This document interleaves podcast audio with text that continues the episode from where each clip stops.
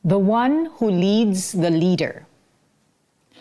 Lahat tayo ay minsan nang nabigyan ng pagkakataong maging leader.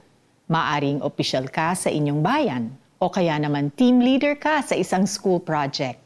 Maaring boss ka ng isang kumpanya o kaya ate ka sa bahay na naatasang magmatanda sa iyong mga kapatid.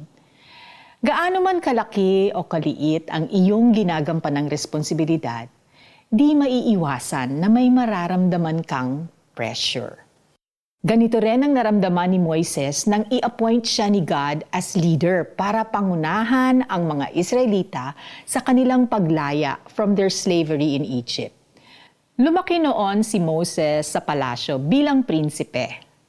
Pero nang umalis siya sa Egypt, tumira siya ng maraming taon sa disyerto doon, mga alagang tupa ang kasama niya palagi, kaya naging pautal-utal na ang kanyang pananalita.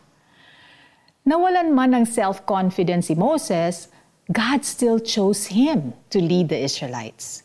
Gaya ni Moses, maaring na-feel mo na rin na hindi mo deserve mag-lead ng tao dahil sa iyong kakulangan. At madalas, naunahan tayo ng takot o kaba dahil sa laki ng responsibilidad na kailangan nating panindigan. Pero tandaan natin na ang confidence natin ay hindi sa limitado nating kakayahan, kundi sa Diyos na makapangyarihan at siyang mangunguna sa atin. Sa pag-alis ng mga Israelites sa Egypt, naharap sila sa Red Sea. But God parted the sea so that the Israelites can pass through it – isa itong napakagandang reminder para sa atin na namumuno. When faced with something that seems to be a dead end, we should look up to the one who truly leads us, God Himself, and expect Him to make a way for us. At dahil sa kapangyarihang ipinakita ni Yahweh laban sa mga Ehipsyo, nagkaroon ng takot sa Kanya ang mga Israelita at sumampalataya sila sa Kanya at sa leader nilang si Moises. God, our ultimate leader, will work in us and through us. Manalangin tayo. Lord, give me the courage to lead. Use me as an instrument that you may display your glory and power in our situation.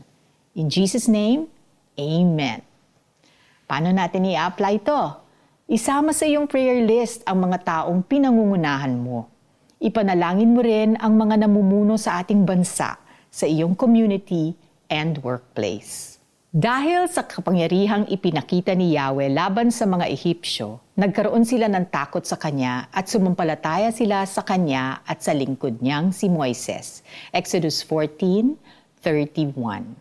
This is Felici Pangilinan Buizan saying, Be brave and lead.